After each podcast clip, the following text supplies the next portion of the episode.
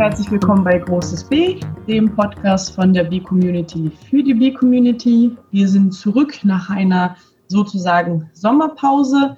Chris ist auch wieder da. Wir sind alle zu Hause und nehmen wieder digital die Folge auf. Dieses Mal ist das Thema Bias and Aces Unite, passend zur Ace Week. Konkret geht es darum, Asexualität und Bisexualität, was sind gemeinsame Erfahrungen, können sich beide Communities besser supporten und alles, was damit zusammenhängt. Und dazu haben wir einen Gast, nämlich Pancake. Und du kannst dich gerne vorstellen. Hallo, mein Name ist Pancake. Meine Pronomen sind X und Xs. Ich bin panromantisch, asexuell und nicht binär. Und ich mache spezifisch asexuellen Aktivismus äh, unter dem Namen ACES NRW. Genau. Herzlich willkommen, Pancake. Vielen Dank, dass du heute mit uns sprichst. Ich weiß gar nicht, wo wir anfangen. Ja, ich wollte nur ganz kurz sagen, ich nehme mal an, ich kann deinen Twitter-Account dann auch kurz empfehlen, aber wir haben später auch nochmal einen Empfehlungsbereich, aber aces-nrw auf Twitter ist Pancakes Account und folgt X allemal. Danke, danke. Genau, die Frage, wo wir anfangen, ist, weil unsere HörerInnen nicht unbedingt Ace sind, ist es ja Sicherlich gibt es Überschneidungen, aber es ist ja ein Podcast, der sich typisch um Bisexualität geht. Brauchen wir wahrscheinlich auch erstmal so eine Einführung. Was ist die Definition? Was ist das asexuelle Spektrum? Da kann ich mir gut vorstellen, dass da viele gar nicht so viel wissen. Vielleicht nochmal, bevor wir dann mit der Definition anfangen, was zu der Motivation, wie ich auf dieses Thema gekommen bin. Das lag auch so ein bisschen daran, dass ich mich gefragt habe, als jetzt wie Community oder nicht monosexuelle Community, gucken wir immer auf die LGBTIQ-Community und beschweren uns ein bisschen, dass wir unsichtbar sind, nicht nur mitgemeint werden und so weiter und so fort. Das stimmt auch alles. Und dann dachte ich mir, naja, aber da gibt es ja noch andere Communities, die auch nicht gut repräsentiert sind. Und vielleicht ergeben sich neue Energien oder interessante Entwicklungen, wenn man da eher den Schulterschluss sucht, wo er vielleicht noch gar nicht so wirklich vorhanden ist. Und deswegen dachte ich mir, kann man das als Podcast-Thema mal machen. Finde ich auch ein sehr gutes Thema, weil gerade dazu, was du jetzt gesagt hast, kann ich ja auch äh, offen zugeben, dass ich eigentlich wirklich sehr wenig über Asexualität weiß. Also ich habe mir da jetzt natürlich als Vorbereitung mal kurz was angeguckt auf diesem Queer Lexikon, sehr empfehlenswert übrigens, das ist queerlexikon.de, glaube ich. Ja, und ich finde das gut, dass wir ja auch hier, also wir beiden und auch die Hörer immer wieder mal Dinge lernen, die wir selber noch nicht wussten. Ja, finde ich auch super. Dann zur Definition von Asexualität. Was ist deine Lieblingsdefinition oder die beste für Leute, die damit noch nicht so viel zu tun hatten? So meine Lieblingsdefinition von Asexualität ist das Nicht-Empfinden, das seltene Empfinden oder das Empfinden unter bestimmten Bedingungen von sexueller Anziehung das ist ganz schön viel. Liegt halt auch daran, ähm, wie du äh, ja schon erwähnt hast, dass Asexualität ein Spektrum ist, beziehungsweise nicht nur ein Spektrum, nicht nur das asexuelle Spektrum, sondern halt auch eine Identität selbst. Das wäre in dem Falle das Nichtempfinden von sexueller Anziehung. So, das ist so, was sich, äh, worauf sich die Community ähm, mehr oder minder geeinigt hat.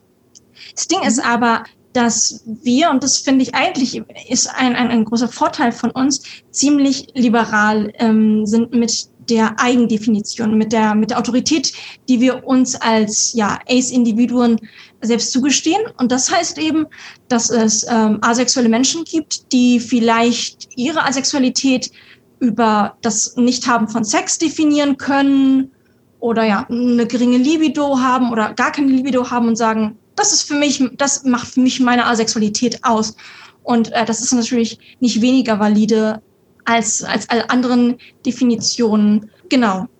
Das, mhm. das wäre so zu dem, zu dem äh, Teil Definitionen. Mhm, mhm.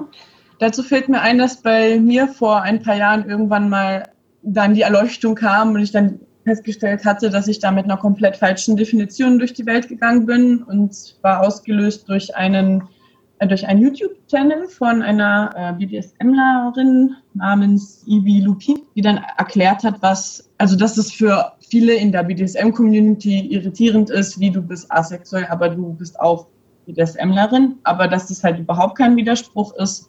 Und dann hatte sie eben erklärt, dass es also keine sexuelle Anziehung verspüren eine Sache ist und die andere Sache sind BDSM-Praktiken, die erstmal überhaupt gar nicht sexuell sein müssen. Und selbst wenn sie eine sexuelle Komponente haben, das ja nichts mit ihrem Begehren zu tun hat, weil das nämlich eben dann nur eine romantische Natur ist. Und ich fand, das hatte so Klick gemacht, dass ich dann eigentlich zum ersten Mal verstanden habe, dass eigentlich so die, der Mainstream eine ziemlich, ja, keine Ahnung, wie ich das sagen soll. Sicherlich gibt es auch Leute, auf die das zutrifft, aber ich glaube, so im Mainstream, wenn man jetzt so die Leute fragen würde auf der Straße, was ist Asexualität, würden die wahrscheinlich einfach antworten mit, ja, Leute, die keinen Sex haben. Aber mit Begehren und wie man sich empfindet und, und, und äh, wie man sich zu anderen Menschen hingezogen fühlt, ob sexuell oder nicht, das wird dann ja meistens gar nicht besprochen. Oh ja, auf jeden Fall. Also das ist auch eine total toll, wie äh, ja viel, viel, wie auf wie, wie vielen vielfältigen Ebenen da jetzt auch echt in, in den paar in den paar Sätzen auch ent, enträtselt wird oder äh, praktisch ja, demystifiziert wird, weil da ja auch echt, also einerseits irgendwie die romantische Komponente eine Rolle spielen kann, nicht muss. Äh, genau, Kings absolut gar kein, gar kein Widerspruch zu Aceness ist, ob eben auch sexueller Natur oder nicht sexueller Natur, das ist alles ähm, im Rahmen des Möglichen. Genau, und, und, und vor allem selbst Leute, die so ein bisschen informiert sind, werden wissen, äh, werden, werden vermutlich auch eher so auf die Schiene gehen von euch fehlt ja Sexualität. Und das ist halt auch was, woran viele in unserer, in unserer Community im aktivistischen Bereich ganz viel Arbeit leisten, eben dieses Fehlen von ähm, total abzubauen und aus dem, aus dem Wortschatz zu nehmen, weil es eben eine ganz, ganz spezifische Linse, eine nicht asexuelle Linse auf uns, auf uns scheint praktisch. Mhm. Also eigentlich so eine Fremdzuschreibung, also als allosexuelle oder eben nicht asexuelle Person, kann man auch nochmal erklären für die HörerInnen. Also nicht asexuell ist dann allosexuelle Person, sich nicht reinfühlen zu können oder nicht zuzuhören und dann zur Schlussfolgerung zu kommen, euch muss ja was fehlen, ist natürlich ziemlich ähm, herablassend. Absolut. Ja, Chris ist ein bisschen leise. Da frage ich mich, hast du jetzt Fragen oder Anmerkungen? Ja, ich wollte mal fragen, also wenn wir sagen, dass das ist als Spektrum definiert, dann Spektrum beginnt ja irgendwo und hört irgendwo auf. Also da fand ich ja auch schon interessant, weil Bisexualität oder Non-Monosexualität, sagen wir auch, ist ein Spektrum, dass dann da irgendwo ist ja auch auf der Flagge zwischen gleichgeschlechtlichen und dann anderen Geschlechtern irgendwo dazwischen ist, aber sich in verschiedenen Bereichen bewegen kann. Also wie sind denn da so die Enden des asexuellen Spektrums definiert? Ähm, ja, also da sich das so ein bisschen anders mit den Spektren und den Enden, weil wir haben äh, in der Ace-Community die Gefahr, dass wir ganz schnell in in so eine Art Elitarismus verfallen. Das geht einerseits darüber, wie wir Asexuelle verurteilen oder beurteilen, ob sie und wie sie und ob sie nicht Sex haben, aber eben auch, welche Identität, welches Label irgendwie asexuellsten am besten, am wichtigsten ist. Und da ist eben die echte Gefahr, dass, dass wir da so eine Hierarchie aufbauen. Und eigentlich haben wir diese Hierarchie. Viele demisexuelle Grey Aces sagen, hey, können die Leute, die sich, äh, die asexuell sind, so ein bisschen auch ähm, schauen, dass alle repräsentiert sind. Deswegen finde ich das so spektrumsmäßig mit, es gibt ein allosexuelles Ende und es gibt einen absoluten asexuellen Endpunkt immer so ein bisschen schwierig. Ich sehe das wirklich lieber so als so ein Farbspektrum, so ein, so ganz buntes Farbspektrum, in dem alle irgendwie so in ihren, in ihren Sphären sind und eben gleichwertig und gleichbedeutend existieren können, ohne dass, dass wir sagen, hey, das eine ist das richtige Asexuelle, Asexuelle und das andere mhm. ist Asexualität leid. Mhm. Ich ein bisschen an so Bi-Debatten auch erinnert, da gibt es ja leider auch. Genau, da dachte ich auch gerade daran, nicht, nicht bisexuell genug, nicht asexuell genug. Du hast jetzt noch die beiden Begriff, Begriffe demisexuell und Grey Aces benutzt. Kannst du da vielleicht auch, wenn wir noch bei der Definition sind, noch, noch kurz was zu sagen? Ja, sicher. Also Grey Aces, ich, ich, hab, ich, ich höre das Wort grau asexuell eigentlich eher so selten. Ähm, Gibt es natürlich auch. Wird generell so dadurch definiert, dass ja, seltene, das seltene Empfinden von sexueller Anziehung im Raum steht, kann ich jetzt sagen, im Raum steht. Das ist natürlich aber auch wunderbar, ähm, wunderbar vage, dass jeder Mensch für sich sagen kann, hey, wie definiere ich für mich selten oder, oder mhm. genau selten. Demisexuell definiert sich dadurch, dass erst eine tiefergehende Verbindung mit einem anderen Menschen aufgebaut werden muss, zum Beispiel emotionaler, emotionaler Natur, bis dann ähm, sexuelle Anziehung empfindbar ist. Genau. Mhm. Ist dann noch andere so sehr, ja gut, bekannte Labels. Bekannt sind sie wahrscheinlich vielen Leuten nicht, aber so ein paar, die du noch nennen magst, die noch interessant wären, vielleicht so als Gegenüberstellung. Mm, also das sind auf jeden Fall so die, die drei ähm, ja, leider bekanntesten Dinge. Da gibt es natürlich ein wunderbares, äh, ein wunderbares Array, ein wunderbares, eine wunderbare Auswahl an auch Mikro-Labels, die, ach, die sind alle so erwähnenswert und alle ähm, wunderbar auf ihre eigene Weise. Autokoris sexuell wäre so eine Sache oder auch egosexuell genannt, wo da gehen wir wieder in eine andere Richtung, wo dann ähm, zum Beispiel so eine Trennung für die Person besteht zwischen irgendwie ja, sexuellen Fantasien und sich selbst. Also das ist, schließt sich nicht aus, dass ja, sexuelle Fantasien zum Beispiel vorhanden sind, aber das Objekt der Begierde irgendwie getrennt ist vom, von Mensch selbst. Interessant, das kannte ich auch noch nicht. Wenn jetzt nicht Chris noch eine Frage hat zum Spektrum und zu, zu den Definitionen, würde ich ganz du kurz. Du darfst gerne eine Frage stellen, Paula. Gut, dann, dann nehme ich meine nächste Frage eher so die ACE Awareness Week. Die ist nämlich diese Woche. Heute ist der 27. Oktober. Und ähm, ja, welche Bedeutung hat diese Woche für die ACE-Community? Also die, die, die ACE Week, wie sie jetzt genannt wird, ich, ich weiß ehrlich gesagt nicht, warum das jetzt nicht mehr äh, Asexual Awareness Week heißt. Ich nutze es aber immer noch sehr gerne. Vielleicht ist, der Hashtag, vielleicht ist der Hashtag einfach noch zu, äh, ist Hashtag zu lang geworden. Ich persönlich mag eben, dass das Wort asexual und Awareness drin steckt. Da, weil das eben schon im Grunde sehr grob anreißt, worum es geht. Es geht um das, ja, die Aufmerksamkeit schaffen auf das Informieren über ja, die asexuelle Community. Es ist nicht äh, so sehr die, die, die Visibilität, die Sichtbarkeit von uns, sondern tatsächlich das stärkere Informieren, das diese Woche prägt und vor allem auch außerhalb der Community eigentlich stattfinden soll. Also nicht, dass alle Sexuelle da jetzt glauben, partizipieren zu müssen, aber es geht darum, eben solche Leute auf uns aufmerksam zu machen und über die Themen und die Kultur. Ich, ich, ich rede immer gern, ganz gerne von Ace Culture, weil ich meine, es gibt Gay Culture, warum soll es keine Ace Culture geben? Ja, so ein bisschen ja darüber zu zu sprechen, das zum Thema zu machen und ein bisschen mehr als nur wir feiern uns äh, wir feiern unsere Community selbst, was natürlich auch so seinen Platz findet, keine Frage, aber auch eben einfach mehr über bloße Sichtbarkeit hinausgehen soll. Mhm, mhm, mhm. Also wenn du dann meinst außerhalb der Community, dann meinst du wahrscheinlich außerhalb der Ace-Community, weil wie sichtbar sind überhaupt Aces in der queeren Community? Also mein Eindruck ist, dass sie ziemlich unsichtbar sind.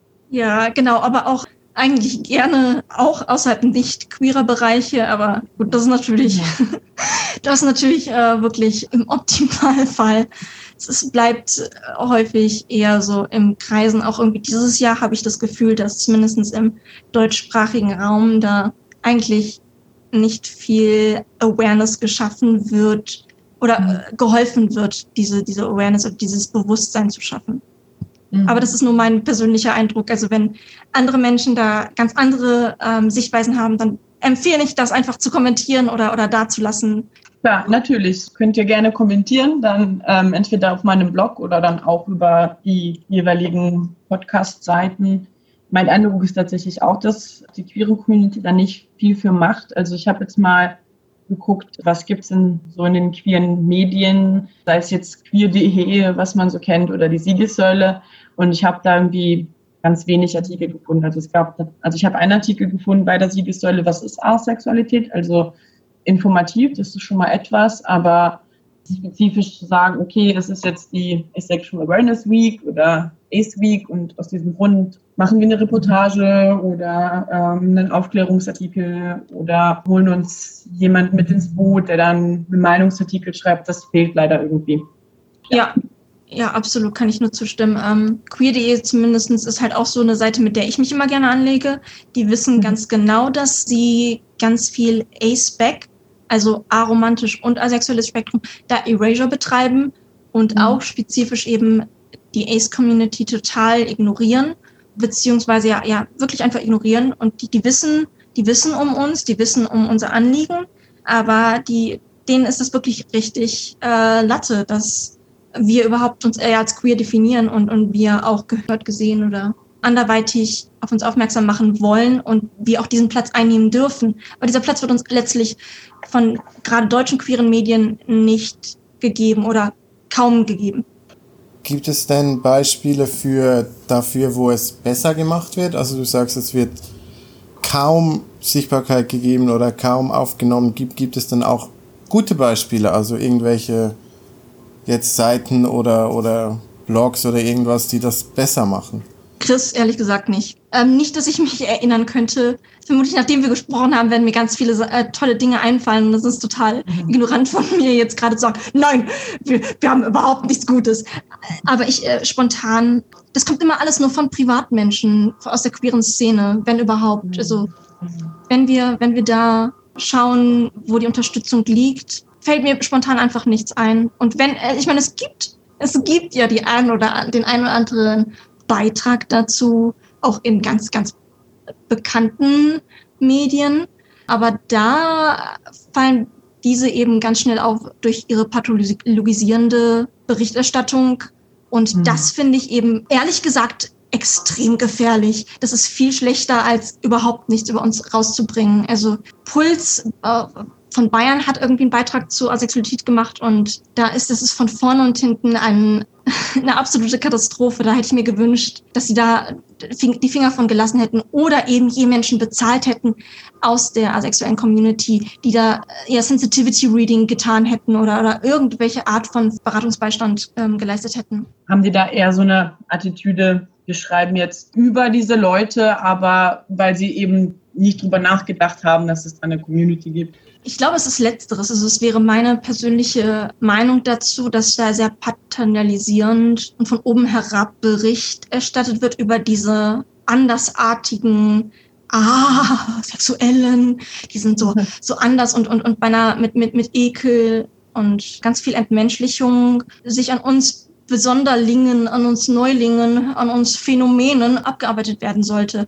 Also ich habe mhm. so die, die These, dass so ein Re, also ein Remenschlichungsversuch stattfindet. Einerseits werden asexuelle Menschen gesellschaftlich erstmal derartig entmenschlicht, derartig das Menschsein abgesprochen, sowieso unsichtbar sind, wenn, wenn, wenn wir überhaupt sichtbar sind, total unsichtbar gemacht werden, geothert werden. Wir sind so anders, wir sind ja krank etc. pp, die ganzen gefährlichen Stereotype und dann eben von einer allonormativen Linse, also einer Linse, die aus eben allosexueller Sicht dann eben versucht, uns derartig zu präsentieren, dass wir ins Bild passen, möglichst nicht radikal, nicht revolutionär in unserer Identität erscheinen mhm. und, und, und eben uns so die ganzen progressiven Gedanken Dinge, die wir eigentlich beitragen könnten, einfach ja geklaut werden. Mhm. Und was sind denn so die Misconceptions oder Vorurteile aus der queeren Community? Sind sie ähnlich oder sind die, also fühle mich natürlich immer wieder jetzt an die ganzen Liebeskurse erinnert und da gibt es ja auch dieses, ihr seid ja irgendwie nicht queer genug. Hatte ich auch schon mitbekommen, dass so eine Attitüde gegenüber Aces da ist, auf jeden Fall. Oder das wird uns ja alles zu kompliziert und deswegen lässt man das Thema gleich bleiben, was ich sehr inkonsequent finde, anstatt sich damit zu beschäftigen, damit es weniger kompliziert wird? Oder ja, was sind da so deine Eindrücke? Ja, da kann ich, kann ich einfach nur zustimmen. Das sind ganz viele erschreckende Parallelen, die, äh, die da ohnehin schon bestehen. Das sind teilweise wirklich alte, aufgewärmte Märchen aus bi-exklusionistischen, trans-exklusionistischen geschichtlichen Verläufen, die sich bei uns wiederholen, aber auch sehr speziell an asexuelle Menschen angepasst werden. Also wir haben auf jeden Fall auch dieses, ihr seid nicht queer oder ihr seid nicht queer genug. Mhm. Ah, straight Passing. Äh, was haben wir noch alles Wunderbares, Schreckliches ähm, im Repertoire? Ähnlich ignorante Märchen wie aus dem nicht queeren Bereich. Das, das, das, das überträgt sich eins zu eins. um da irgendwie diese progressive Hoffnung aufrechtzuerhalten. Da sieht es irgendwie nicht so gut aus.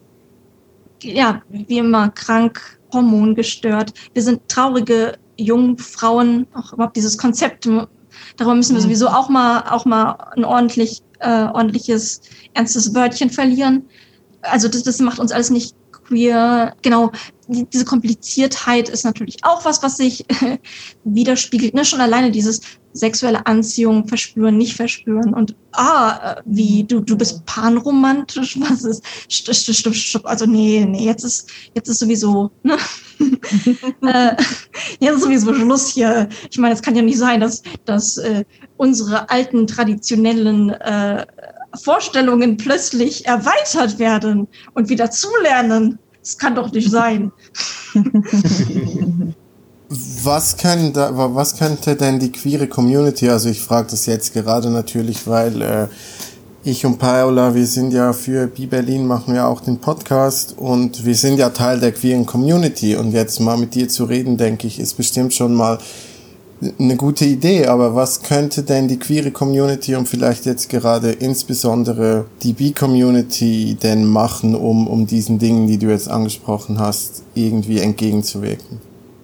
Das ist äh, natürlich eine, eine ganz schwierige Frage und ich habe beim besten Wille nicht ähm, die beste Lösung parat hier. Es ist natürlich irgendwie ein Unterschied, was die Queer Community allgemein machen könnte, um Ace freundlicher zu sein und was die B-Community selbst machen könnte. Ich glaube, das ist ganz wichtig, dass wir da auch den Kontext sehen, weil mhm.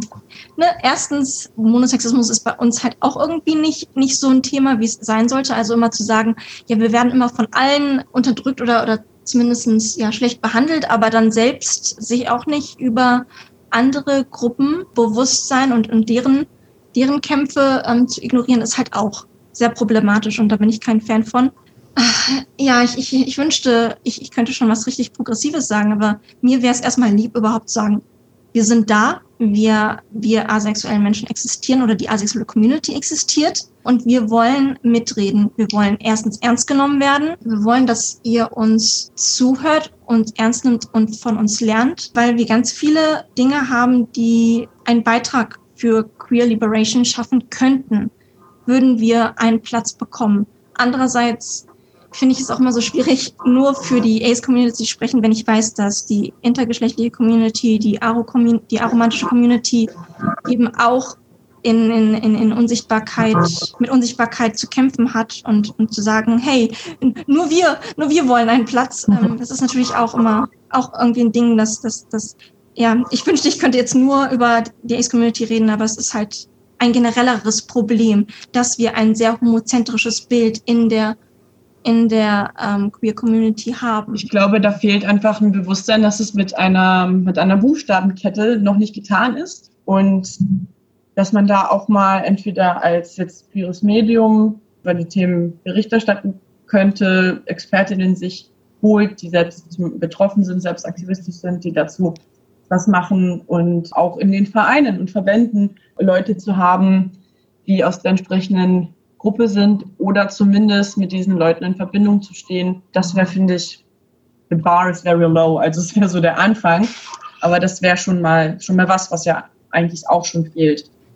Absolut. Also da könnte ich dir, ja, auf jeden Fall. Also wirklich Leute, die, die davon wissen, also nicht nur irgendwie sich Wissen aneignen, sondern holt euch die Leute da rein, die auch die selber B sind, die selber Ace, Pan sind, Aro sind, Inter sind, holt euch die Leute da rein. Also ich denke ja echt, dass, dass so viele Leute in mächtigen, queeren Positionen und darüber müssen wir einfach reden, über Macht und über Sichtbarkeit. Wir können nicht so tun, als ob wir alle gleich sind, weil das sind wir nicht.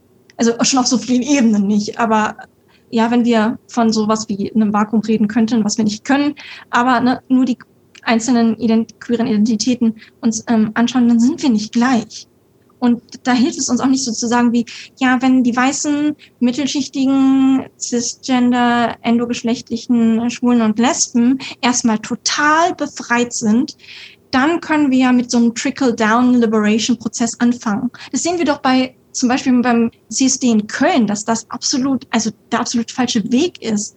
Und da müssen sich halt die Leute, die in diesen mächtigen Positionen sind, einfach mal an die eigene Nase fassen und sagen, wir müssen an unseren ganzen Strukturen arbeiten, weil anders funktioniert es nicht. Weil du jetzt Köln angesprochen hast, also ich meine auch da was gelesen zu haben, ich weiß nicht, ob das ist, worauf du dich beziehst. Also war da ein Vorfall beim CSD oder ist es eher so eine generelle Arbeit von dem dortigen CSD-Verein, die du ansprichst? Ja, ähm, ich, ich betreffe mich da spezifisch auf diese, diese Motto-Besprechung von Einigkeit, Recht und Freiheit, was alles in dem Zusammenhang passiert ist, dass sich da irgendwie ja rechtsoffen gezeigt wird mit so einem nationalistischen Gefühl, total die ganzen Veranstaltenden da überhaupt gar kein Gefühl für irgendeine Art von Diskriminierung, die sie nicht betreffen, da überhaupt nicht sensibilisiert sind und beinahe mit einer richtigen, nein, nicht was heißt beinahe, mit einer tatsächlichen Feindlichkeit gegenüber Kritik reagieren und sagen, hey, wir knicken nicht vor Linksextremen ein. Für Leute, die gesagt haben, könnt ihr bitte mit dieser rassistischen Scheiße aufhören? Hm, okay. Das Ganze überträgt sich natürlich über ganz viele Identität, marginalisierte Identitäten. Kein Gespräch, das wir nur irgendwie in queeren, also in queer-exklusiven Identitätskreisen führen sollten. Das ist ganz gefährlich.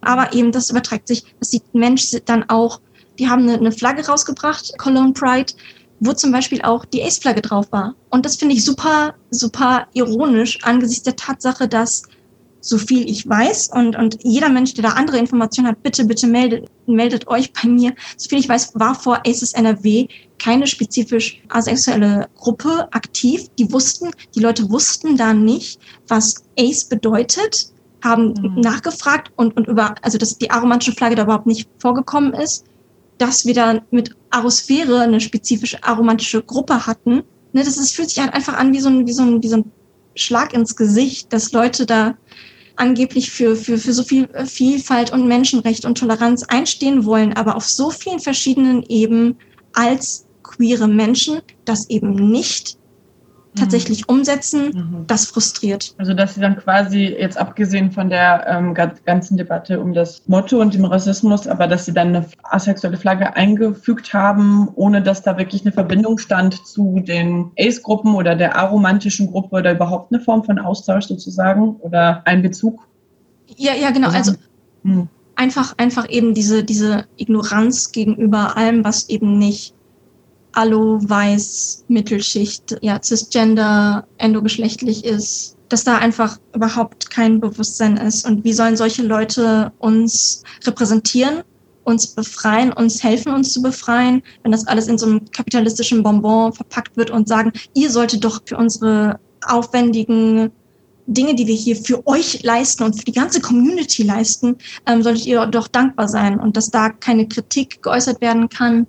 Es ist einfach, es ist einfach ein Versagen auf ganzer, ganzer Ebene und das spiegelt sich auch in ganz vielen anderen Organisationen so wider, aber es wird halt niemals so groß thematisiert wie das damals. Das ist halt eben etwas, was, ne, was mir, zumindest einige Leute immerhin wissen. Es war so eine Art wie ein Pinkwashing, einfach dann mit, mit anderen Identitäten als lesbisch und schwul sozusagen. Also meinst du, dass die einfach ja, die anderen sozusagen, wir sprechen jetzt für alle, aber eigentlich sprechen sie nur für sehr wenige. Habe ich das jetzt richtig verstanden? Ja, ja, absolut, absolut. Also die, die wüssten nicht äh, eine, eine, Demi-Flagge von einer, von einer, von einer Grey Ace-Flagge zu unterscheiden. Und tut mir leid, aber ich so ein bisschen Anspruch darf ich schon haben, dass unsere Community existiert und wir sind queer. Was verdammt, informiert euch doch einfach mal. Es ist, ist es zu viel verlangt? Ist es zu viel verlangt, dass wir Ehrlichkeit und so ein gewisses Aufklärungslevel erwarten dürfen von solchen mächtigen Leuten? Ich glaube, das ist nicht zu viel verlangt. Gerade von der Community könnte man sich das auf jeden Fall wünschen. Also verlangen sowieso. Aber da müsste man meinen, dass die ja selber auch ein Interesse haben. Aber offensichtlich handeln sie ja nicht danach. Ja, und das bringt mich jetzt auch ähm, auf ein Thema, und, und zwar, dass ich zumindest jetzt auch beim Biaktivismus öfter den Eindruck habe, dass nicht allen immer klar ist, aber warum soll jetzt Asexualität mit inkludiert werden? Wir sind hier zum Beispiel jetzt ein bisexueller Verein. Da würde ich zum Beispiel interessant finden, da kannst du sicherlich was zu sagen. Natürlich gibt es, abgesehen jetzt von den Überschneidungen, was jetzt die Diskriminierung betrifft, ja einfach allein schon nicht Mono oder halt Bi und Pan Aces. Und einige nutzen dann auch das Split Attraction Modell und sagen, okay, ich bin biromantisch, aber das ist auch nicht die einzige Identität, die es da gibt. Es gibt zum Beispiel auch noch pan, sensuell und alles Mögliche. Da würde mich interessieren, wenn man da an beiden Achsen ist, also einerseits auf der Non-Mono-Achse und dann auch auf der Ace-Achse, wie unterscheiden sich dann die Erfahrungen einerseits von Nicht-Pan-Aces und andererseits von nicht asexuellen Pan und Is? So. ich hoffe, das war jetzt verständlich als Frage. Uiuiui, äh, da, da fragst du mich was. Das ist natürlich ganz schön, ganz, ganz schön schwierig. Ja, es ist halt irgendwie so. Ich würde, ich wünschte ja, ich könnte mit sagen, es ist the best of both worlds oder sowas ähnliches, aber es ist häufig ja eher in der Realität the worst of both worlds, weil, wie du das angesprochen hast, ja die, Überschneidungen von Diskriminierung stattfinden, innerhalb der Communities ist Mensch dann vielleicht nicht ganz hundertprozentig Ace oder hundertprozentig Pan oder B und wird dann halt irgendwie als, als, als was weniger Wertvolles gesehen in der Identität. Ähm, also ich kann da nur von meiner Erfahrung sprechen, dass ich nicht, mich nicht inkludiert fühle als, als panromantische Person und ich aber auch total, total den Schiss habe, überhaupt das zu fordern oder zu sagen, hey, kann ich äh, Teil von eurer Community sein?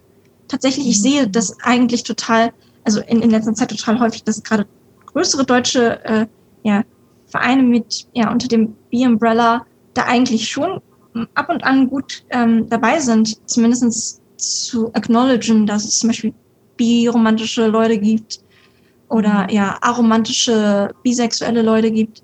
Aber irgendwie das Bewusstsein oder die, die, die Scham, die zumindest bei mir, äh, vielleicht ist es bei anderen Leuten noch ganz anders, bei mir herrscht und sagt, ich, ich darf eigentlich gar nicht sagen, dass ich zu euch gehöre, weil ich ja eigentlich, im Grunde bin ich ja nicht, nicht so ganz mhm. und es, es zählt nicht so ganz und sowieso die verschiedenen Anziehungen. Ich meine, es ist ja eine Sache, nur über romantische und sexuelle Anziehungen zu reden.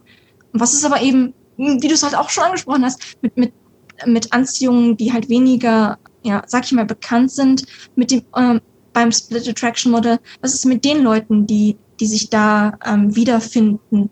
Ha haben die überhaupt eine Stimme? Fühlen die sich so, als ob sie mitreden könnten? Ja, Fragen über Fragen. Mm, mm, mm.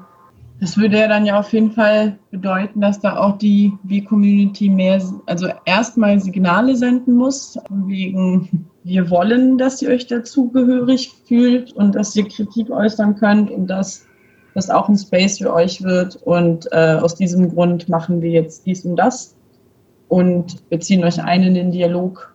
Ich meine, das fängt ja. dann bei sprachlichen Sachen sicherlich an, aber hört da auch nicht auf. Das ähm, wird auch gerne mal nur auf so die sprachliche Debatte reduziert, von wegen, okay, dann schreiben wir jetzt einfach immer nur bi und in Klammern romantisch, sexuell, meistens auch nichts anderes. Ist, ist für dich dann auch das Sprachliche so ein, so ein Marker dafür, dass das inklusiver ist? Oder würdest du auch an anderen Markern erkennen, okay, da tut sich was? Wenn ich kurz nochmal anmerken darf, da ähm, möchte ich auch ganz dolle Kritik an der an die asexual Community richten, denn wir sind manchmal auch nicht viel besser als andere Leute, wo wir denken, we're kicking above, we're kicking up, weil wir halt auch ganz häufig überhaupt nicht darauf hören, was die aromantische Community uns uns vermitteln möchte. Also da müssen wir uns halt auch, wie gesagt, an die eigene Nase fassen und und und zuhören und das passiert einfach nicht. Das ist leider Fakt. Sprachlich ist das also ich möchte ja immer so einen gern relativ radikaleren Ansatz haben, aber es mhm. beginnt halt auch schon bei Sprache. Das können nicht so tun, als ob wir von, von, von 0 auf, auf 100 irgendwie sagen, so, und jetzt seid ihr alle, äh, jetzt sind wir äh, alle eine ganz tolle große Familie und, und wir sind alle repräsentiert. Es fängt halt schon an, uns sprachlich irgendwo mit sichtbar zu machen.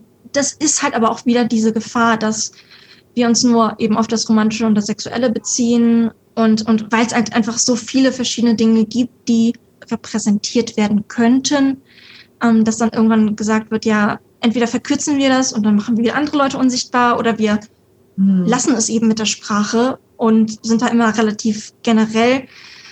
ich weiß nicht, ob das immer so gut ist, sich hinter einem Plus oder einem Sternchen verstecken mhm. zu müssen. Es hat seine mhm. Vorteile, zweifellos. Aber es ist eben ein ganz, ganz schwieriger Drahtseilakt, der da bewältigt werden muss.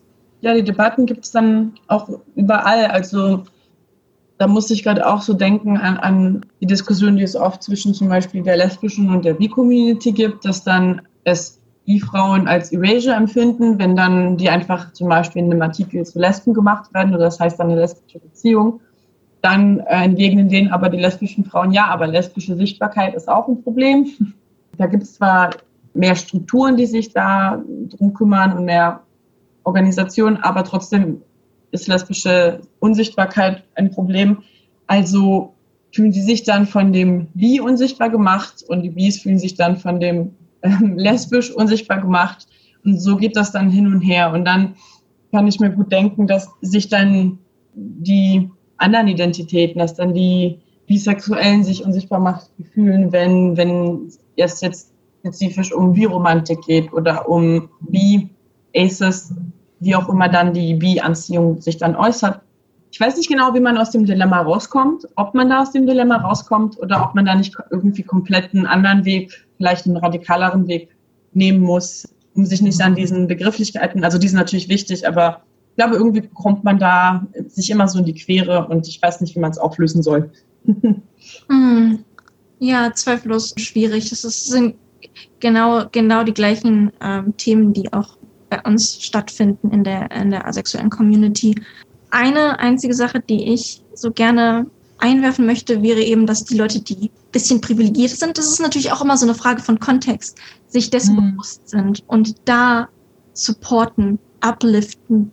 Ich habe das Gefühl, dass manche Leute so ein bisschen zu sehr, ja, ein bisschen zu bequem sind und glauben, dass sie ein Anrecht, also dass deren Anrecht auf Sichtbarkeit irgendwie bedeutet, dass alle anderen irgendwie es besser haben und das mhm. ist halt einfach nicht der Fall. Es gibt Machtgefälle und die Leute sollten sich darüber bewusst sein, dass es Machtgefälle, Power Balances, Power Disruption da vorhanden ist. Und mhm. solange das halt nicht kritisch reflektiert wird, wie gesagt, asexuelle Community muss es genauso tun und die tun es nicht. Solange das halt nicht geschieht, sehe ich da halt einfach keine Hoffnung. Weil solange wir nicht auf einem gleichen Level diskutieren können, was, was soll das dann? Ja, Mhm. Schwierig, schwierig, zweifellos schwieriges Thema. Hast du da ein paar Gedanken zu, Chris? Ja, ich wollte gerade fragen. Also, nee, ich finde das auch alles, alles ganz schwierig, was ihr sagt. Also eben die immer, immer mehr Buchstaben und dann irgendwann fühlt sich niemand mehr wahrscheinlich wirklich äh, angesprochen oder äh, aber was ich eigentlich fragen wollte, war, jetzt, jetzt reden wir hier so, so viel von der Ace Community und äh, mich würde mal überhaupt interessieren, wie denn das aussieht. Also was gibt's da überhaupt? Weil ich meine, ich kann ja nur aus, aus der Erfahrung von, von, von Bi reden und da haben wir auch schon drüber geredet in, in älteren Folgen, dass, dass eigentlich ja gerade hier in Berlin gar nicht so viele irgendwelche Gruppen oder sowas gibt ich denke jetzt nicht, dass das bei der asexuellen Community besser ist, aber dazu würde ich doch gern mal noch etwas hören. Also wie, wie sieht die Community eigentlich aus? Ganz kurzer Einwurf. Ich glaube, wir sind in Berlin aber noch ganz äh, gut dabei, weil wir den Bi-Berlin-Verein haben. Anderswo gibt es halt gar nichts. Aber ja, weiter.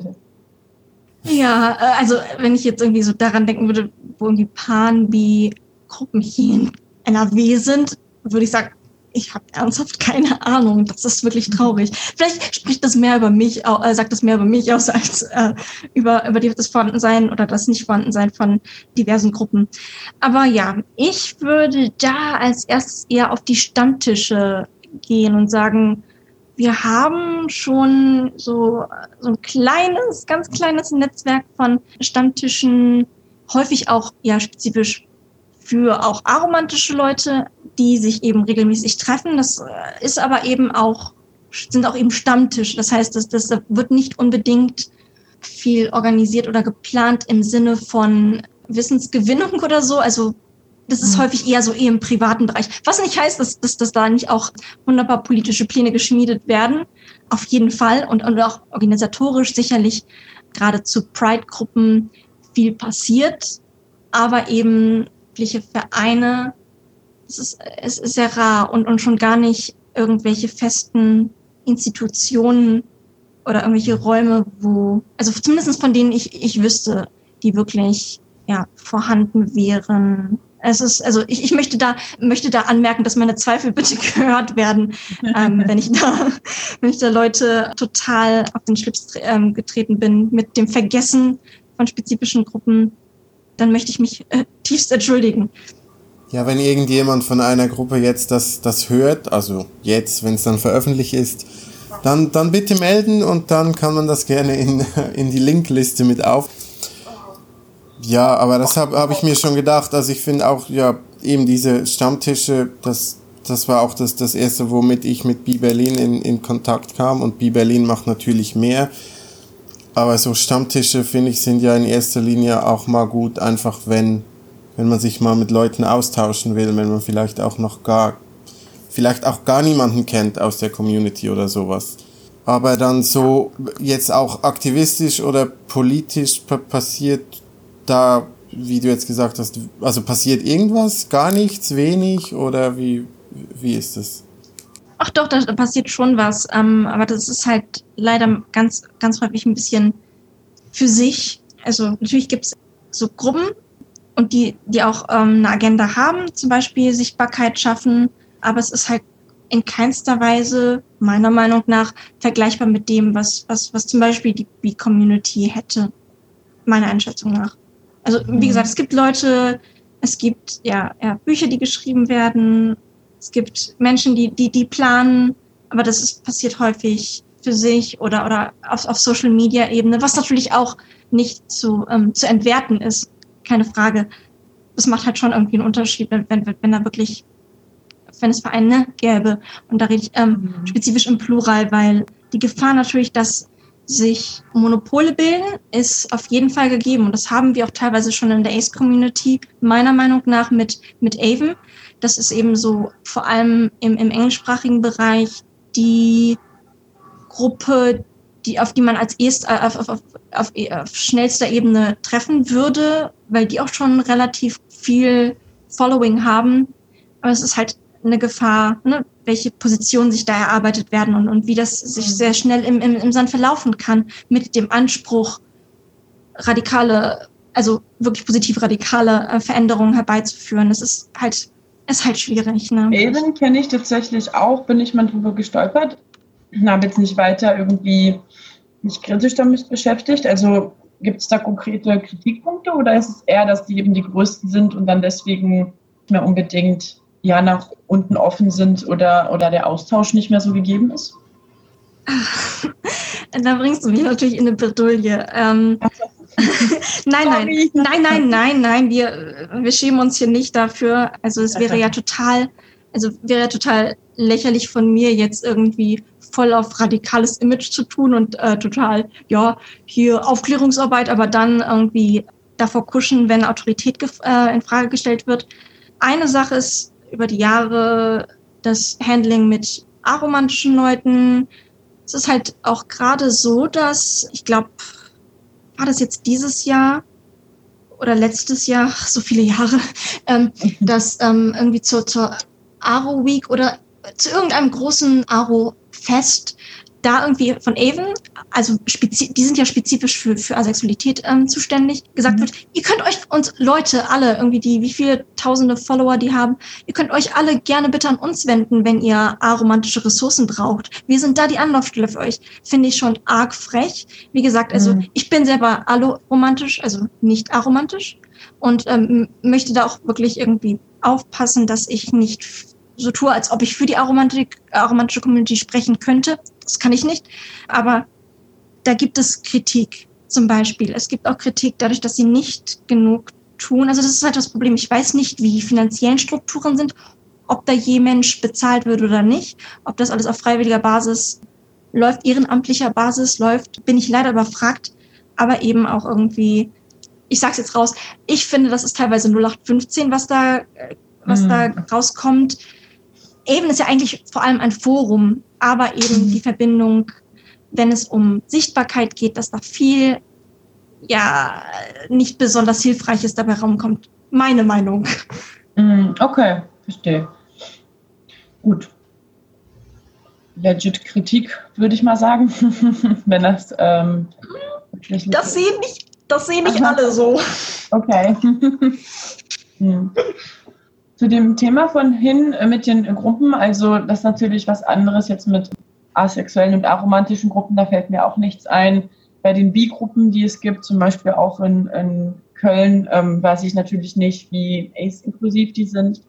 Aber so oder so kann ich die Gruppenliste mit den Bi-Gruppen in ganz Deutschland, die bei Biene, also dem bisexuellen Netzwerk aufgelistet ist, verlinken. Und dann, ja, gibt's, werde ich diese Info auf jeden Fall auch zur Verfügung stellen. Mir ist jetzt aber auch nicht bekannt, dass es eine Liste gibt, in der alle möglichen Stammtische ACE-related aufgeführt werden. Oh doch, doch, doch, da habe ich Informationen zu.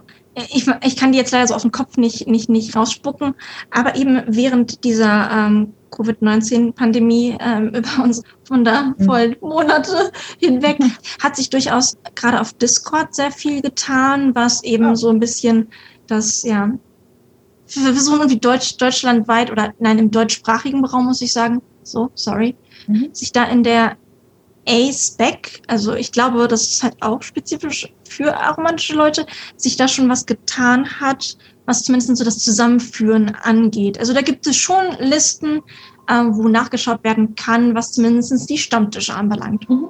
Okay, cool. Da kann ich nochmal drauf zurückkommen, wenn ich das uploade, dass ich dann da auch was mit verlinke. Genau, was ich mich jetzt noch gefragt hatte, wir hatten jetzt zwar über Misconceptions und Vorurteile gegenüber Asexuellen gesprochen und wie sie sich auch mit Bifeindlichkeit zum Beispiel sehr ähneln. Also der Diskurs von nicht queer genug ist da auch vorhanden und das Erasure ist da auch vorhanden. Was ich von der ich mal, mainstreamigeren queeren Community immer wieder mitkriege, ist, dass teilweise einige Leute erst anerkennen, dass dass eine Gruppe relevant ist, wenn man ihnen sehr deutlich vor Augen führt, welche Auswirkungen bestimmte Diskriminierung haben. Da gibt es bei Bisexualität inzwischen ein paar Studien, wenn es zum Beispiel um Mental Health geht und sexualisierte Gewalt gegenüber bisexuellen Frauen, auch wenn da noch nicht meiner Meinung nach ausreichend Forschung betrieben wurde. Weißt du von solchen Bestrebungen oder von was jetzt so die Auswirkungen betrifft? Ja, ist da was bekannt? Oh ja, oh ja, oh ja, ja. Also das ist ja auch so eine Sache, die, die mich in meinem Aktivismus ganz viel umtreibt und versuche da irgendwie up to date zu sein, was ähm, wissenschaftliche ähm, Studien zu AIDS-Feindlichkeit und den Auswüchsen und den, Auswirkungen von AIDS-Feindlichkeit hat. Also wir haben, also soll ich jetzt spezifisch sagen, was da so rausgefunden wurde, weil es ist halt schon teilweise sehr, sehr harter Tobak. Dann können wir an der, können wir an der Stelle gerne auch eine Triggerwarnung ansetzen. Ich kann das dann auch markieren, ab welcher Minute das dann kommt. Kannst du das kurz und knapp ausführen? Also muss jetzt nicht in die Details gehen, aber dass man so einen Eindruck bekommt, was da so die Themen sind. Ja, erhöhtes ähm, Level an Depressionen zu erkranken, Angstzustände zu haben, sogenannte Interpersonal Problems.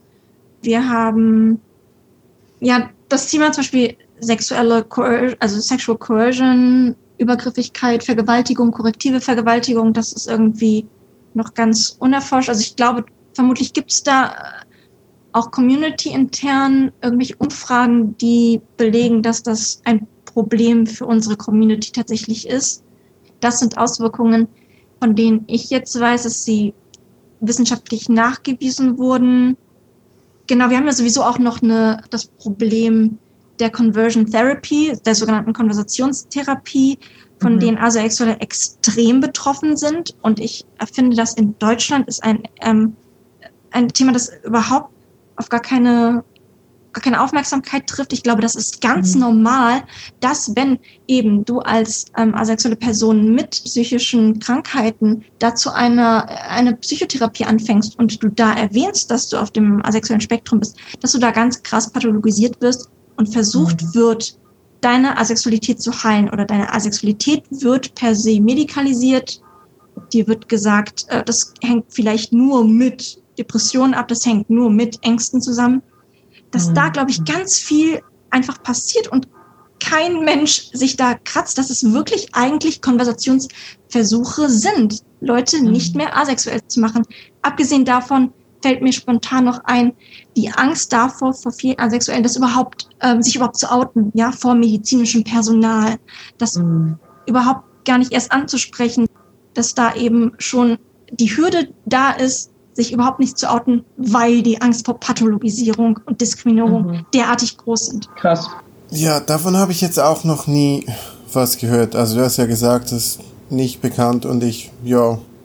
Also Conversion Therapy sonst ja, aber mit Asexuellen, das ist mir jetzt auch ganz neu. Ist schon sehr krass. Ist es dann so sehr, also es ist nur eine Spekulation, ich weiß natürlich nicht, aber ist es dann so sehr in, in den äh, als normalisierte Praxis drin, dass da das gar nicht von außen so viel problematisiert wird? Wenn dann Leute zum Beispiel in, in Therapie gehen wegen irgendwas ganz anderem und dann wird Asexualität zum Problem gemacht? Ja, auf jeden Fall. Ich glaube, das ist eben genau das Problem, ähm, dass das überhaupt nicht als Queerfeindlichkeit oder als Ace-Feindlichkeit gesehen wird, dass gesagt wird, du bist asexuell. Vielleicht sollten wir da in der Therapie daran arbeiten, dass du nicht mehr asexuell bist. Dass Mhm. gesagt wird, du bist asexuell, also geh zur Therapie. Nicht, Mhm. du hast Probleme wegen Ace-Feindlichkeit und Allonormativität. Nein, deine Asexualität per se ist das Problem. Und dass eben dann nicht gesehen wird, dass wenn versucht wird, Asexualität irgendwie abzuschaffen bei Menschen, dass das als, als was Schlechtes gesehen wird. Also gerade wenn ich irgendwie Mhm. sehe, so diese Aktion Homo braucht keine, keine Heilung, dann finde ich das sehr wichtig. Aber ich fühle mich da als asexuelle Person ganz allein gelassen, dass da auch irgendwie unsere Sichtweise nicht mit einbezogen wird und unsere ganz spezifische, ganz spezifische ähm, ja, Diskriminierung nicht so ja, sichtbar gemacht wird. Das ist schwierig. Ich, das ist, einerseits willst du ja auch nicht sagen, hey, können wir auch mal bitte über uns reden? Ähm, ne, aber es ist, ich, ich, glaube tatsächlich daran, dass das ganz normal ist, dass in Praxen passiert, zumindest erfahrungsgemäß, was ich aus der Community kenne. Mhm. Und ich nehme mal an, dass ähm, es dann natürlich auch schwierig ist, an der Stelle Aufklärungsarbeit zu leisten, wenn eben die Vereine und Verbände, die was reißen könnten, an anderer Stelle da fehlen und die fehlen wahrscheinlich auch rund von ja, Ressourcen. Exakt, das ist das. Wir haben überhaupt keine finanziellen Ressourcen und eben auch keine Menschen, die sich oder keine Vereine, die, die sich da zuständig sehen. Genau das ist es.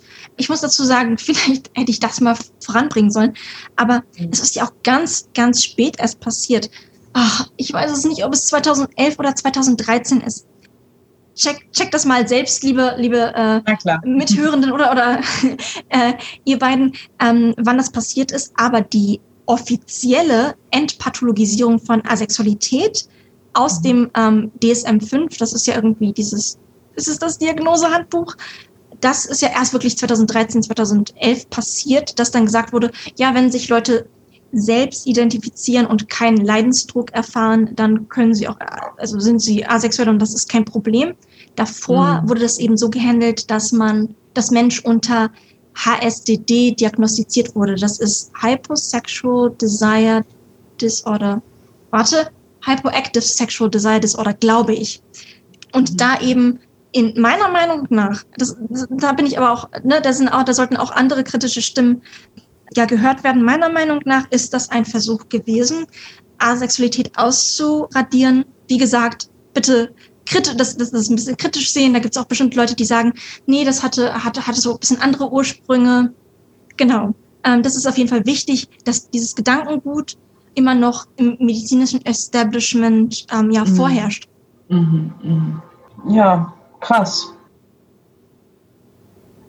Ähm, jetzt hast du ein paar Mal äh, von, von deinem eigenen Aktivismus auch gesprochen. Jetzt wollte ich mal noch fragen, also was, ja, wie, wie sieht der aus? Wa- Was machst du? Bist du dann bei irgendeiner Gruppe dabei und, und machst da Dinge? Machst du, ich glaube, Online-Aktivismus hast du auch kurz angesprochen. Also kannst du da noch ein bisschen was dazu sagen? Sicherlich. Also angefangen hat das ja alles mit ACES NRW über mein Frust, dass auf dem Kölner CSW nicht genug Sichtbarkeit, überhaupt gar keine Sichtbarkeit spezifisch für ACES von Mist. Und dann habe ich gesagt, ich mache eine sogenannte Fußgruppe. Also ich mag dieses Wort Fußgruppe nicht, weil es ja so eine gewisse Implikation auch hat, dass da gehende, dass da ausschließlich gehende Menschen sind. Das ist nicht der Fall.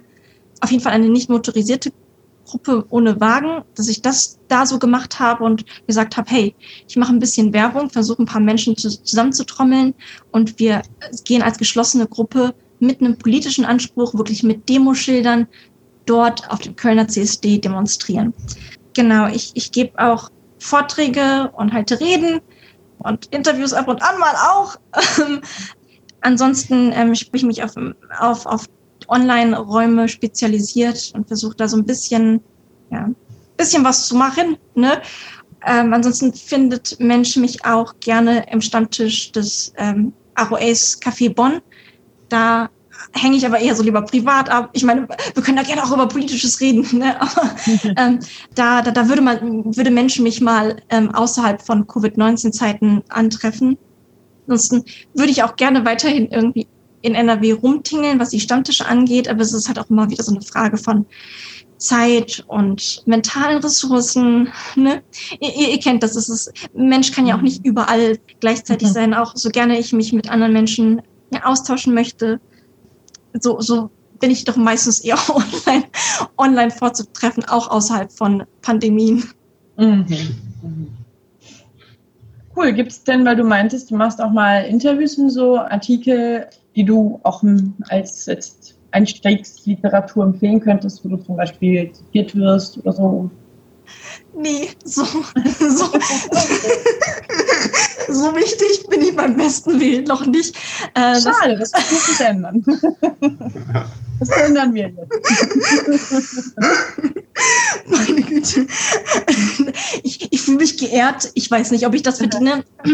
ähm, aber nee, äh, leider nicht. Also mein, meine erste, meine erste Begegnung mit der Presse, ganz süß, haben die, die, die Menschen von Campus Köln damals initiiert. Aber das ist, ach, das ist schon ewiglich her und das ist auch kein guter Einstieg.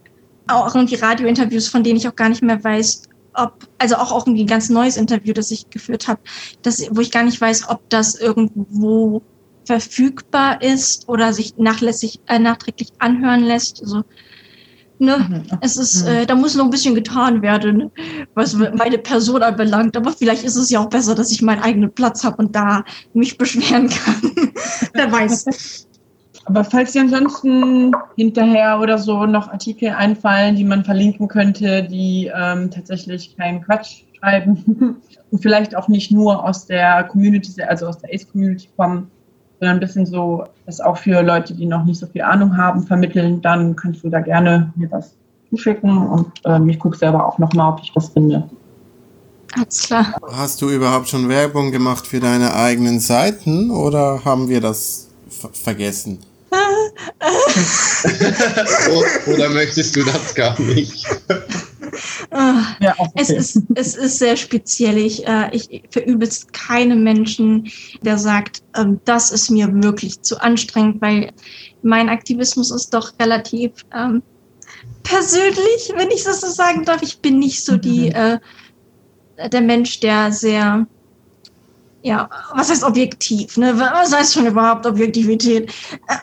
ja, also ne, ich, ich mache immer so manchmal sehr äh, kritische Fragen, schmeiß das in den Raum für Leute auf dem asexuellen Spektrum, sagen, hey, wollen wir mal darüber reden? Und ab und an mal so, hey, Ace 101 Facts. Das sind die Basics, die du über Sexualität wissen solltest. Also es ist halt so ein, so ein Mischmasch, den Mensch vielleicht auf Twitter, auf Tumblr auch auf Facebook wiederfindet. Und für die Menschen, die sagen, ja, so, so, so kleine Posts sind nicht so meins, die können gerne auf WordPress gehen und da unter asexualität.wordpress.de. oh, das hört sich so komisch an, wenn ich so meine eigenen Sachen hier so promote. Die können da sich so wiederfinden. Wie gesagt, ich verübel's keine Menschen, der da sagt, das ist mir für den Anfang ein bisschen zu ungeordnet. Aber ich, ich, ich glaube, ab und an mal habe ich einen guten Gedanken. Also ich würde mich zumindest freuen, wenn vorbeigeschaut werden könnte. Und wenn nicht, dann ist es auch okay. cool, alles klar. ja, ich sehe schon, dass wir, ich glaube, jetzt eine Stunde sprechen oder ein bisschen weniger. Ich weiß nicht genau, wann wir konkret angefangen haben. Aber das wäre jetzt so der Punkt, wo wir nochmal gucken, gibt es noch Themen, die offen geblieben sind, über die wir noch reden sollten? Oder ähm, ist das jetzt ein Punkt aufzuhören? Das gebe ich mal so in den Raum. Mm. Also ich hätte jetzt gedacht, so mehr über, über äh, Ace B oder BAs Solidarität und irgendwie so noch ein bisschen dafür zu werben, dass wir irgendwie uns, uns, uns stärker zusammenschließen sollten, weil das ist wirklich ein Thema, wo ich sage, das ist ja. mir extrem wichtig. Ich habe mir das irgendwie schon, bevor ich, bevor ich wusste, dass ich Ace bin, so, das hat mich irgendwie ziemlich berührt irgendwie, dass, dass es da irgendwie diese Unsichtbarkeit ist. Ich, ich habe es ja geschickt, ne, mit diesem Trifecta auf ähm, mhm. Invisibility. Mhm, ja, das, das ist irgendwie sowas, was mir damals irgendwie total im Sinn geblieben ist und die, all die Jahre habe ich es immer noch, muss ich immer noch daran denken und dachte, das wäre, es wäre so schön, wenn das wirklich sich so umsetzen, umsetzen ließe und, und, und wir gegenseitig uns mehr, ja, zusammenschließen könnten und, und, und gemeinsam kämpfen und für gemeinsame Sachen einstehen. Das ist natürlich schwierig, ne? so, so relativ vage zu sagen, hey, wir sollten uns gegenseitig mehr unterstützen. Ja, aber wie? Ich habe keine Ahnung, aber ich unterstütze dich. Auf jeden Fall guter Punkt. Da kann ich auch ähm, zusammenfassen, was wir schon so ein bisschen gebrainstormt haben. Das kann man ja dann noch ausbauen. Worauf du dich ja bezogen hast, da habe ich ja noch den Link.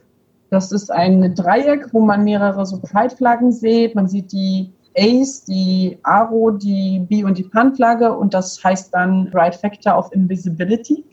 Also das Dreieck der unsichtbaren sexuellen Orientierungen oder Orientierungen.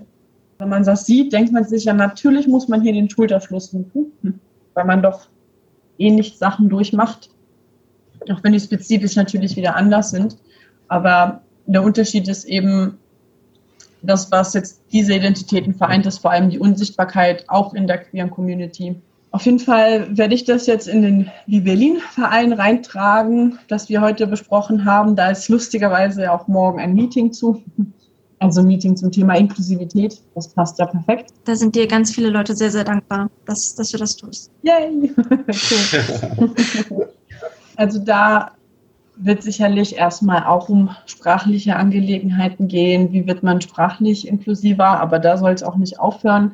Zum Beispiel meinte auch jemand im Verein, ähm, er sieht das durchaus als den Auftrag von Wie Berlin zu verschiedenen eben Bereichen, die irgendwo auch wie und Pan das Thema berühren, ähm, dazu Inhalte anzubieten oder dazu was zu machen. Das könnte, könnte ein Artikel sein, wo man sich dann ExpertInnen ins Boot holt. Das könnten Vorträge sein zum Thema stärkere Vernetzung mit den ACE-Gruppen online. Da werden wir mal morgen sehen, was sich daraus ergibt. Das ist jetzt spezifisch der Berlin-Verein. Natürlich die V-Community an sich ist nochmal eine ganz andere Nummer. ja, hast du dann zum Beispiel, Chris, ein paar Ideen noch? Vielleicht sehe ich den Wald vor lauter Bäumen nicht. Ich habe mich, ich habe da die die die die Diskussion, ich habe ich nicht so verfolgt letzte Woche ehrlich gesagt, weil ich war im Urlaub. War dir gegönnt. Und ich bin jetzt auch gerade ein bisschen überfragt damit. Also natürlich einfach mal, also was jetzt genau machen. Auf jeden Fall, ich finde es gut, wenn wir da über Inklusivität nachdenken und wir haben da ja auch schon drüber gesprochen, ob jetzt das Transmenschen oder Asexuelle oder was auch immer, also das dass eigentlich bisexuelle Allies sind für, für, für die anderen, finde ich auf jeden Fall super wichtig. Und ich glaube, ja, das haben wir heute in der, im Gespräch auch gesehen, dass da viele Überschneidungen gibt und viele ähnliche, also äh, ähnliche Diskriminierungen und da zusammen irgendwie was zu machen, wäre auf jeden Fall super. Aber die Lösung jetzt parat habe ich, habe ich auch nicht. ich glaube, es fängt ja auch damit an, dass wir uns gegenseitig über uns informieren, also äh, wir gegenseitig die Arbeit leisten und, und über uns informieren. Also wirklich zu sagen, was ist zum Beispiel die Bi-Geschichte, wie, was sind so die wichtigsten Standpunkte, wie, welche, welche Themen beschäftigen euch im Spezifischen und dann zu sagen, hey, was ist auf, auf Ace-Seite so, was ist, ne, wie definieren die sich, was gibt's da für wichtige Themen, was bringen sie an den Tisch, ähm, also wirklich auch so ein bisschen die Grundarbeit zu leisten und, und sich zu informieren ja, über unsere Communities gegenseitig. Ich glaube, da ist, damit ist viel getan, aber wirklich zu sagen, hey, ich mache die Arbeit, ich, ich lese mich da rein, ich informiere mich, ich, halte die Gespräche. Ich glaube, damit ist das ist, das könnte schon ein Anfang sein.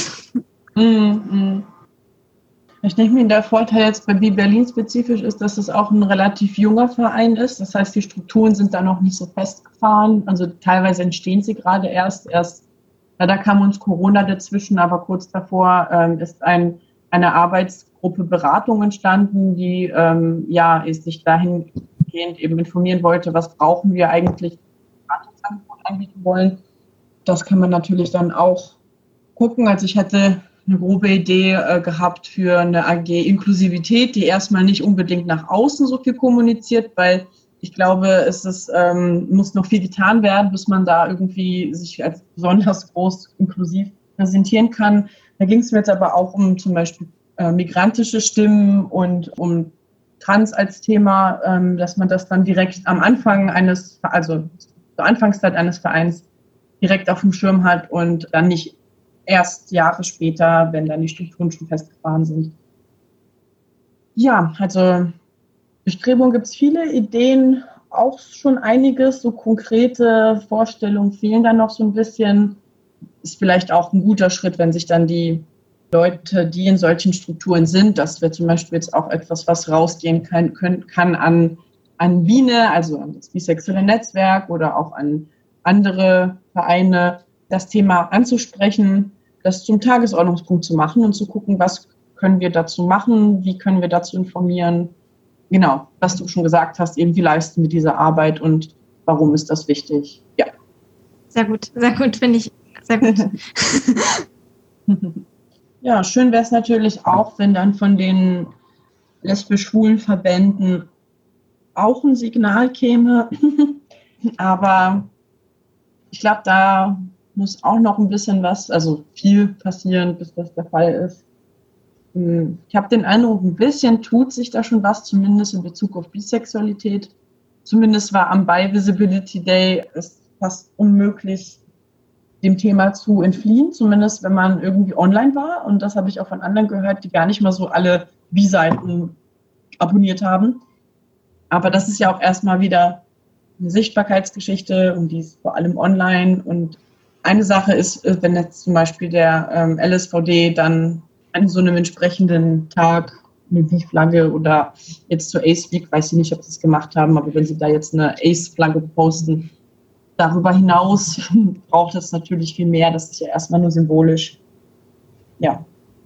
Ja, das haben sie leider nicht getan. Also ich habe einen Callout gemacht gestern weil äh, die Ace Week hat ähm, Sonntag angefangen und ähm, ich verstehe, dass Menschen Sonntag vielleicht nicht so viel mit, ihren Social Media Teams aktiv sind, verstehe ich und ich verstehe halt auch im Inter, ähm, Intersex Awareness Day, dass das, dass da äh, irgendwie gesagt wird, hey, heute mal nicht, ne?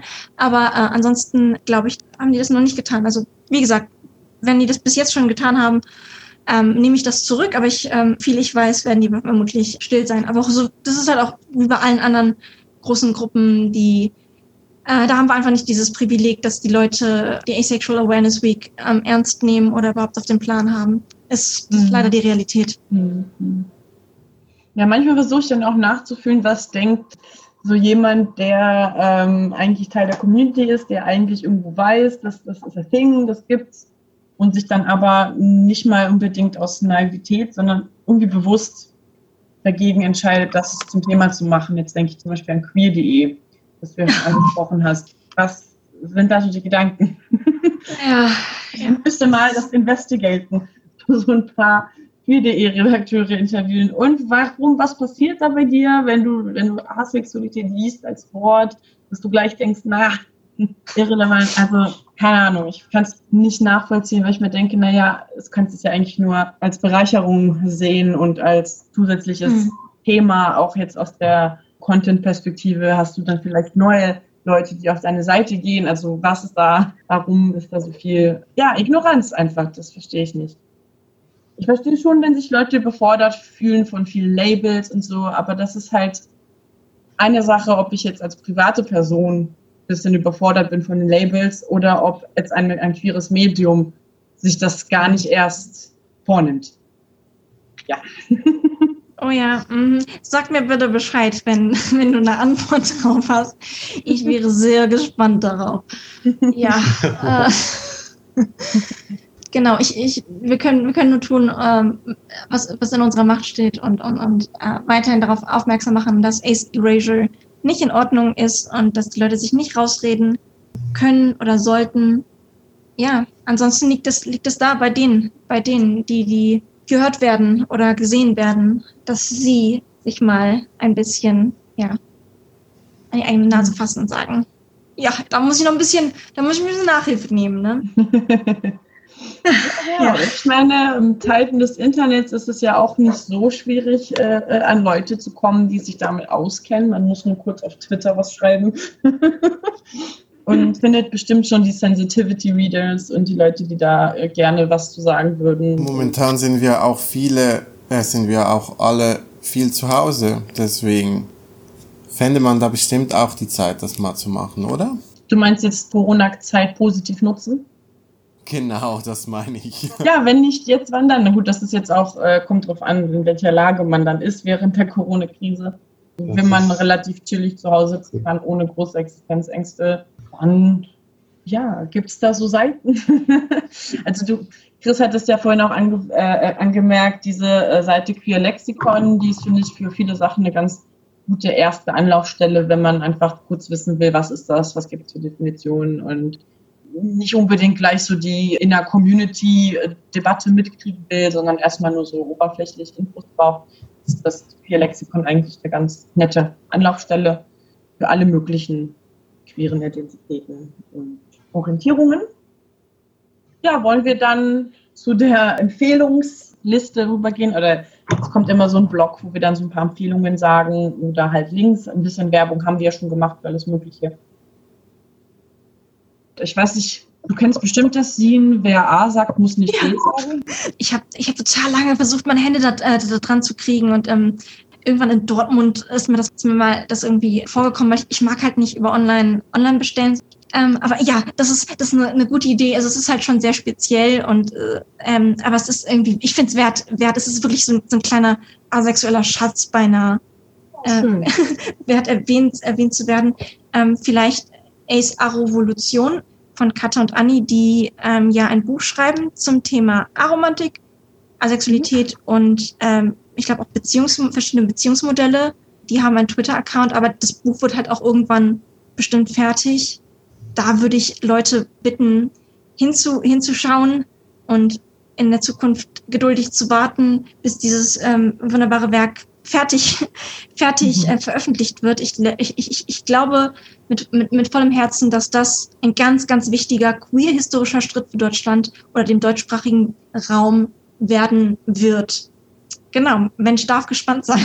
Cool. Ist schon ein Arbeitstitel bekannt oder, oder noch nicht? Ähm, ja, es ist tatsächlich Ace Arovolution. Ähm, ah, total cool. süß. Also richtig, richtig kreativ. Da kriege ich so einen Vibe wie, ähm, wie das eine, ich nenne es ja schon fast wie Standardwerk, also ich zitiere es in fast jedem Blog, äh, und zwar Notes for a Bisexual Revolution. Mal gucken, vielleicht hat es ja auch so einen, ich meine, da ist ja schon die Revolution im Namen drin. ich habe es ja auch so einen schönen radikalen Ansatz. Ja, bin gespannt. Ja, ansonsten hatte ich ja vorhin diese YouTuberin erwähnt, Ivy Lupin. Sie macht vor allem Videos zu BDSM, aber sie hat auch einige Sachen zu Asexualität, auch in Kombination mit der BDSM-Community für Leute, die genau diese Überschneidung interessiert, ähm, werde ich das auf jeden Fall verlinken. Ja, ansonsten natürlich gibt es das bisexuelle Netzwerk biene.net und die Seite von Biberlin, biberlin.de und ich blogge als Tochter Kampfstrumpf. Ja, das war eigentlich jetzt alles, was ich dann noch parat hatte. Yay! Gut. Dann, ähm, ja, vielen Dank, dass du da warst, Pancake. Das war auf jeden Fall eine sehr lehrreiche Episode und sehr interessant und ich bin gespannt darauf, was jetzt ja diesen Schritt vielleicht erwächst, auch was sich morgen aus dem Gespräch ergibt und ja, freue mich auf weitere Connections zwischen der ACE und der Beacon. Ja, auf jeden Fall. Vielen Dank, dass ich überhaupt eingeladen wurde. Das ist wirklich eine Ehre. Ähm, ich, ich weiß es wirklich zu schätzen, dass ähm, ja, mir auch die Möglichkeit irgendwie gegeben wird, ein bisschen über, über das ähm, zu reden, was mir sehr am Herzen liegt. Und ähm, ja, dafür danke ich euch beiden ganz, ganz toll. Ja, gerne. Kein Problem. Danke dir auch von meiner Seite nochmal ganz herzlich. Ähm, ich fand es sehr interessant, weil wie gesagt, ich, ich wusste eigentlich vorher gar nichts über Asexualität. Also war für mich auch, wie du ja sagst, der erste Schritt mal, sich über andere Orientierungen auch zu informieren und so weiter. Ja, ich finde es auch immer eigentlich ganz schön, wenn wir mal Gäste haben und wir mal, wir beiden mal ein bisschen weniger reden müssen. und falls jetzt irgendjemand von den Hörern noch Wünsche hätte für andere Gäste oder andere Orientierungen oder Themen oder wie auch immer, wo wir mal gerne drüber reden sollten, dann hinterlasst doch da einen Kommentar auf dem Blog oder auf Twitter und dann können wir das gerne auch mal in, in Angriff nehmen. Ja, natürlich nicht nur, weil Chris ungern redet, sondern auch, weil äh, das Thema spannend ist und wir das gerne hier bearbeiten und besprechen. Also alles, was ähm, irgendwie das Thema Bi- und Pansexualität berührt, gerne gesehen. Genau. Es ist nicht so, dass ich nicht gerne rede. Ich finde nur immer die, ich finde immer die Zoom-Sachen etwas schwierig, weil ich bin da immer etwas langsamer. Ich glaube, meine, meine Leitung ist ein bisschen zu, zu langsam und deswegen dauert es ein bisschen länger, bis es bei mir ankommt. Also nächstes Mal schaffen wir das vielleicht wieder im selben Raum zu sein. Äh, vielleicht auch nicht. Ich bin ja nicht so optimistisch, wenn ich mir die Zahlen so anschaue, aber ähm, schön, wenn du das bist, bist. Mal gucken, wir werden sehen. Ja, aber so oder so werden wir weitermachen. Wir haben jetzt noch kein Thema festgelegt fürs nächste Mal, aber da fällt uns sicherlich schon. Auf jeden Fall. Ja, dann vielen Dank fürs Zuhören und schaltet gern wieder ein bei der nächsten Folge. Großes. Thank you.